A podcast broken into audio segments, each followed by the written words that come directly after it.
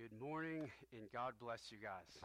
Hope you guys are having a good morning. Again, like Jess said, we're just thankful you guys are joining us. You guys chose to take some time out of your morning uh, to just fellowship with us, to get in God's Word with us. So, um, something that has been um, very heavily on my heart is just this reminder of what we're a part of. Okay, we had a, uh, a, a call, a team call earlier this week, and I felt it was necessary that since we're not gathering together, we need this reminder that, yo, we're a part of a tribe. You're part of a family. And so I had to remind us of that because it is easy when you're not gathering together physically um, to kind of lose sight of that. And I think all the more it's important for us to understand our hope, like our future, our destination, where we're going. And I just want to make sure that our view of the future is literally in the crosshairs of, of how we live our life. Okay? You know, our, our view of the future impacts our actions here in the present. We were talking about this last night at dinner, and Danny, um, I, I shared this, and Danny tells the kids, she's like, yeah, she's like, it's kind of like, like the Christmas Carol. She's like, how Scrooge, when after having uh, that visitation from the ghost of Christmas future, that's when he changes his actions. And it's, it's, it's just like that in the sense that once we understand the destination, when we understand, when we have that in the scope, in the lens, man, our actions change. And so I want our actions today, uh, the lives we live today, and the various different things that we're involved in, with all the excitement, especially with the holidays, and even a lot of the challenges that we're facing right now, I want our actions to be in light of our hope. We want to live through that lens. We want to live righteous lives. God says that his righteous ones shall live by faith. That's in Romans 10:38 or excuse me, Hebrews 10:38. The righteous one shall live by faith. The righteous one. So we got a couple words that we toss around all the time. We toss around the word hope, we toss around the word faith. And it seems like they're like these mystical, like lofty words, just this, just have faith, brother. You know, what you're hoping. Ho- well, I have hope, I have hope. But like, what is that, what does that really mean? I'll, if you got your Bibles, which I hope you do, I hope you have your Bibles. Open them up and, and turn to Hebrews. We're going to spend a little bit of time in Hebrews this morning. But I want to look at these two words because they're not lofty, they're not mystical words. They're words that we ought to live life through. We ought to have a pretty good understanding of it. I want to um, start in Hebrews chapter 11, verses 1 and 2. I'm going to read out of the English Standard Version. It says, Now faith is the assurance of things hoped for, the conviction of things not seen. For by it the people of old received their commendation. I'll read this again. Now, faith is the assurance of things hoped for. The assurance, it's, it's the foundation, it's the substance, it's the real thing. That's what your faith is. It is the conviction, it is the evidence, it's the proof of what you hope for. And it says it's, it's by faith. It's by faith, by believing that the people of old received their commendation. In other words, it's, it's by faith that the people of old gain their approval in God's eyes. So, I'll just be honest. This is a verse that's like, this is a heavy hitting verse. This is a verse we ought to understand. This is a verse that we read a lot. We've probably heard many, many times. But I'll be very honest. With me, it, this is just like a lot, and it's always been a lot for me to chew on, this verse. Just like, what is that? It just seems so wordy. And so I, I just want to put it like this faith is tied to your actions, hope is tied to your vision. Faith is tied to your actions, hope is tied to your vision. Faith is what you and I do now, hope is what God will do in the future. I'll say it again. Faith is what you and I do now. The word for faith is the same word as believe. Wherever you see faith, there's actions that follow in, in, in, in anything. You can have faith in a lot of different things, not just God's word. Whatever we have faith in, actions follow that. So faith is what we do now, and hope is what God will do in the future. So, how do we get this faith? How do we get this faith? The, the type of faith, the type of righteousness that is good in God's sight. Romans chapter 10 says that faith comes by hearing, and hearing the Word of God. You'll find that in chapter 10, verse 17. Faith comes by hearing, and hearing by the Word of God. We hear a lot of things, and we, be, we receive a lot of information, but it's the Word of God that God wants us to believe. I think we all get that. We all get that. But I feel at times we don't always operate like that. I think back to Adam and in the garden, right after he had sinned, he's he's off doing his own thing, and God says this to him in chapter 3 verse 9. He says, "But the Lord called but the Lord God called to the man and said, "Where are you?" He's speaking to Adam. And he said, Adam says, I heard the sound of you in the garden, and I was afraid because I was naked and I hid myself. And he said, Who told you that you were naked? Have you eaten of the tree of which I commanded you not to eat? There's two questions in here that he asks. He says, Where are you? And who told you that? You ever hang around people and you know these people, but you're like, man, where did you hear that? Like, where have you been? Because you're not acting like yourself. You're not, like, where did you get that? Where, where have you been? You know, maybe it's a thought of fear. Maybe it's something. I know you parents who've got kids and you've seen your kids raised uh, throughout the years. They go to school, they come back home, and you're like, well, who told you that? Who did you get, where did you get that information from? What God wants is us to receive information from Him.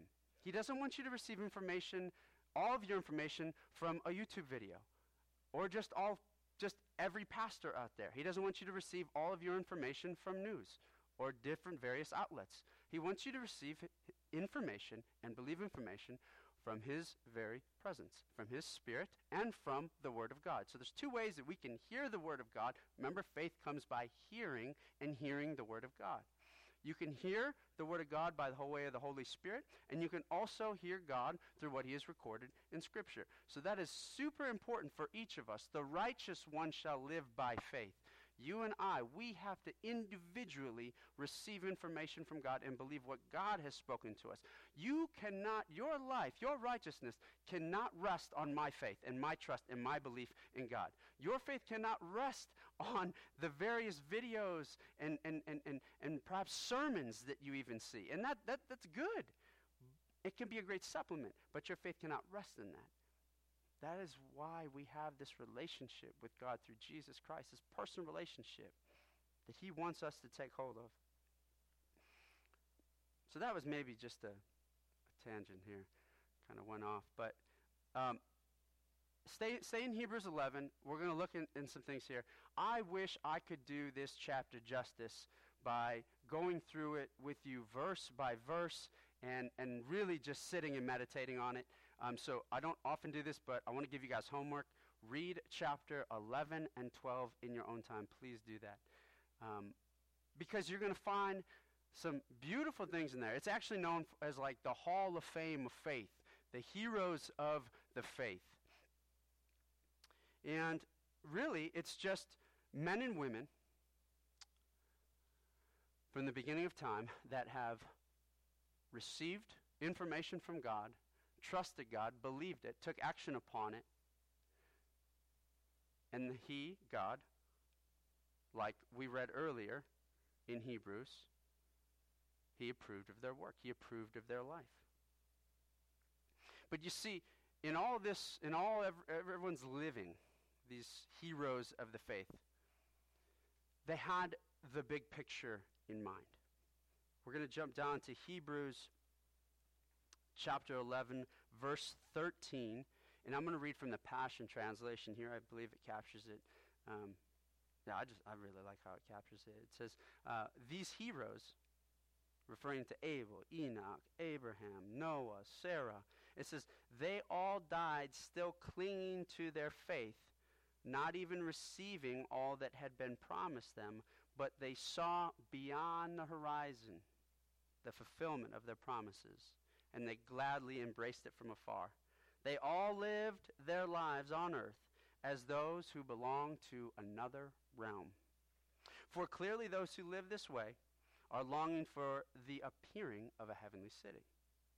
And if their hearts were still remembering what they had left behind, they would have found opportunity to go back.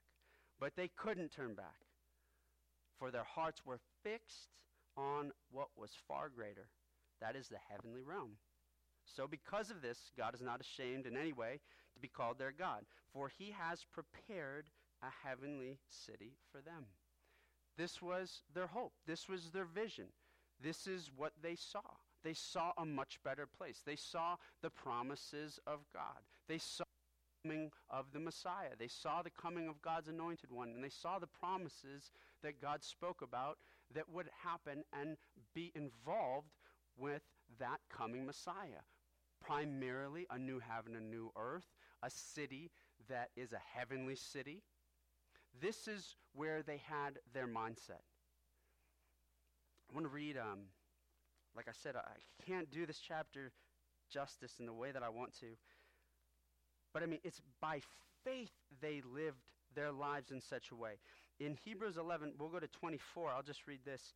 Um, by faith, Moses, when he was grown up, he refused to be called the son of Pharaoh's daughter, choosing rather to be mistreated with the people of God than to enjoy the fleeting pleasures of sin.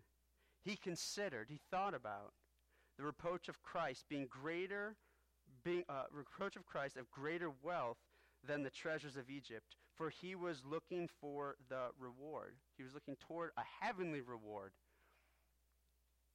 Think about it. Moses chose not to be raised in a household of absolute royalty because his mindset was that of a much greater reward, and that's a heavenly reward. That's their hope. That's, that, that was their hope. That was their expectation. That was their vision of the things that God would do. And so they lived lives in light of that. Like it said Moses, refusing to enjoy the fleeting pleasures of sin because he had proper vision. His eyes were fixed on what God had promised would happen. So our hope, our hope is slightly different. We've got kind of there's like an almost a like an addendum to that hope. We have the hope of the appearing of our Lord and Savior Jesus Christ. Titus 2:11 uh, through 14. It's one of my favorite sections of Scripture. I've read this to you guys many times.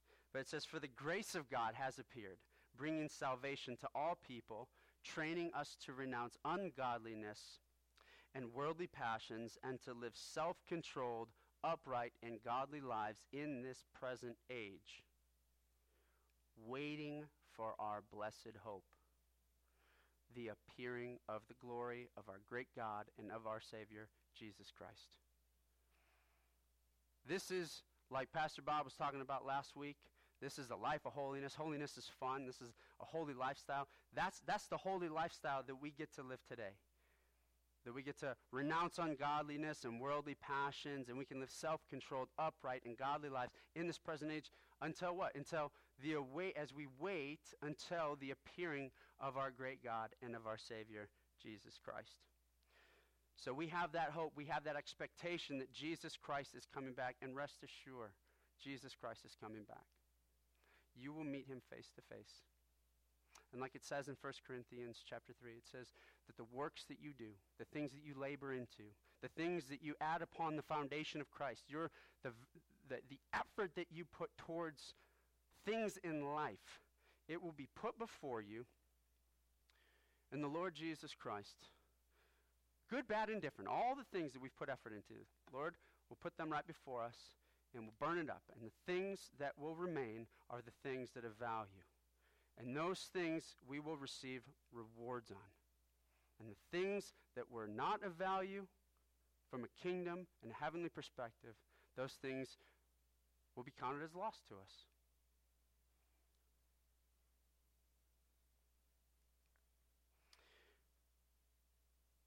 With your Bibles, go to Hebrews chapter 12.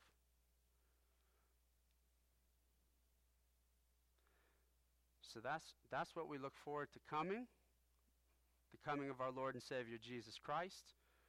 That's why in second uh, in, in Second Thessalonians, chapter four, verse thirteen through seventeen, there's this understanding of, and, and, and it breaks down what happens when we die,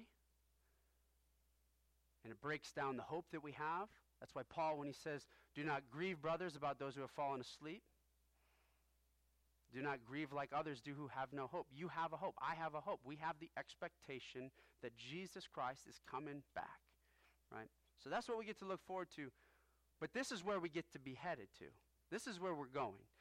This is where we get to share and be a part of the same hope that Abraham had, the same hope that Moses had, the same hope that Isaac, Jacob, Joseph, Noah, all the people that we've read about in Scripture, where their eyes were fixed. This is what they're looking toward. Hebrews chapter 12, verse 22. But you have come to Mount Zion. You have come. You have come. It's a figure of speech in the Greek. It's like, it's an absolute reality. That's what it means. It's a figure of speech, heterosis. It's an absolute reality. You have come. It's like you're already there. You have come to Mount Zion and to the city of the living God, the heavenly Jerusalem, and to innumerable angels in festal gathering, and to the assembly of the firstborn who are enrolled in heaven, and to God, the judge of all, and to the spirits of the righteous made perfect, and to Jesus, the mediator of a new covenant, and to the sprinkled blood that speaks a better word than the blood of Abel. You guys know what we're reading right here? This is like the who's who in heaven. It says there's going to be innumerable angels. It says there's going to be the assembly of the firstborn. What's that? The church of the firstborn. That's us. Those of us who have accepted Jesus Christ. It said that God's going to be there, the judge of all. And it says that the spirits of the righteous made perfect are also going to be there. That's referring to those that in the resurrections, there's two resurrections recorded in God's word, like the resurrection of the just and the unjust, like Moses and all those that before Christ were deemed as righteous and gained approval from God. They will be there, as well as those that after Christ returns that are living here in this world during the seven years of tribulation that refuse to take the mark of the beast that are martyred, they will be raised as well. And so they're with us in heaven, with Jesus, with God, with innumerable angels. And when you look at this word in, uh, in, in, in um, what verse is that? In 22, where it says festal gathering, it's, it's not really the best translation. I, th- I think it goes a little bit deeper than that. In the Greek, it's this word panegyrios. It's only used one time in the Bible, but it's used many times in Greek literature. What it is, what it refers to, essentially refers to like the, the, the Greek games. It's like this festal gathering. It's this time of celebration of all the Olympic athletes that they would come and they would be honored, they would receive crowns, they would receive their rewards, they would be standing up on podiums. It'd be this huge celebration of great joy and victory for those that ran the race very, very hard and very, very well. And that is that festal gathering. That's what we get to be involved in. The types of rewards, the types of uh, uh, things that we get honored for in heaven those are the things that we receive rewards on when I told you that we are going to see our Lord and Savior Jesus Christ. When it speaks of the heavenly Jerusalem, this is what it's talking about. It's, it's referring, we see it again in, in Revelation. It's chapter 21, verse 1. Then I saw a new heaven and a new earth. For the first heaven and the first earth they had passed away, and the sea was no more. And I saw the holy city, New Jerusalem, coming down out of heaven from God, prepared as a bride adorned for her husband. And I heard a loud voice from the throne saying, Behold, the dwelling place of God is with man. He will dwell with them, and they will be his people, and God himself will be with them as their God. He will wipe away every tear from their eyes, and death shall be no more.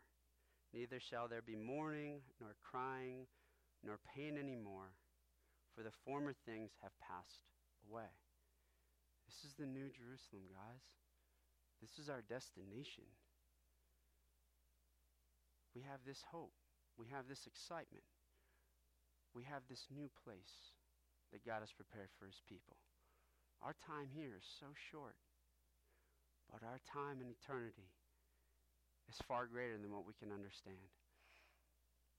I just want to make sure the way we live our lives today is in light of that hope. Do not forget it. Do not forget it. Habakkuk chapter 2, 3. I'll close with this verse. It says, This vision is for the future. It describes the end, and it will be fulfilled. If it seems slow in coming, wait patiently, for it surely will take place, and it will not be delayed. Guys, let's just make sure our view of the future, again, is in the crosshairs of how we live today. I love you guys. God bless you. We've got an awesome hope, an awesome hope, an awesome reward, an awesome destination to look forward to. Remember, faith is what you do today, and hope is what God will do tomorrow. Love you guys.